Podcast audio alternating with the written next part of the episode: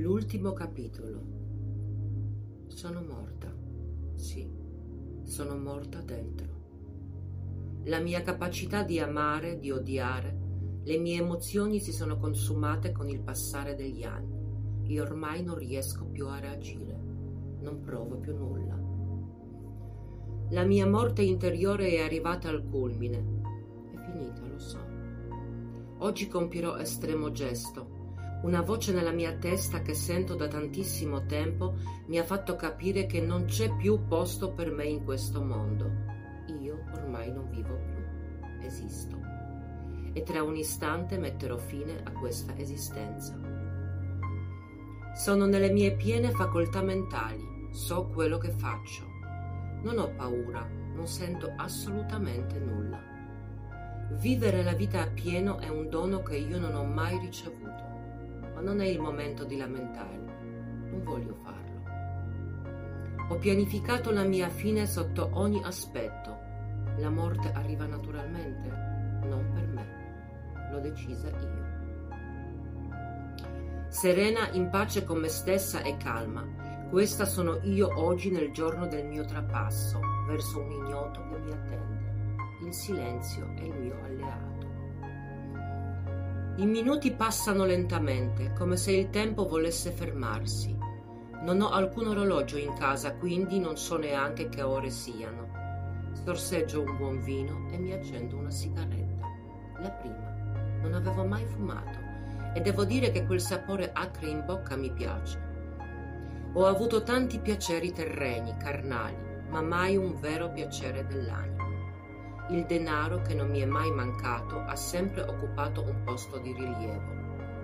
Intorno a me migliaia di persone, ma mi sono sempre sentita sola. Ho visitato tantissimi posti, viaggiato molto. Per gli altri ero fortunata, eppure io non so cosa significhi. Non ho mai sfiorato né la fortuna né la felicità. Ognuno decide da solo come vivere la propria vita e naturalmente anch'io l'ho fatto. Non ho nessun rimorso né rimpianto. La mia decisione è il frutto delle conclusioni sulla mia esistenza. Nessuno mi ha mai indicato la strada nella vita, né tantomeno mi avrebbe detto come portarla a termine. Ho fatto e sto facendo tutto da sola, consapevole e decisa. L'impero che ho costruito in breve tempo è l'unica misera cosa che lascio ai pochi che si sono sempre dichiarati miei alleati e amici. Ai nemici dico solo che possono smettere di pianificare la vendetta. Mi tolgo di mezzo. Non dovete più preoccuparvi di me. Lascio tutto in perfetto ordine. Non mi è mai piaciuto il caos. Sono sempre stata una perfezionista in tutti i sensi. Ovviamente anche la giornata di oggi è programmata e preparata nei minimi dettagli. Sto bevendo il quarto calice, l'ultimo. La sostanza che ho versato ha variato leggermente il sapore del costoso Cabernet Sauvignon. Sento una pace adesso. Non ho più bisogno di nulla. Non sento più nessuna voce.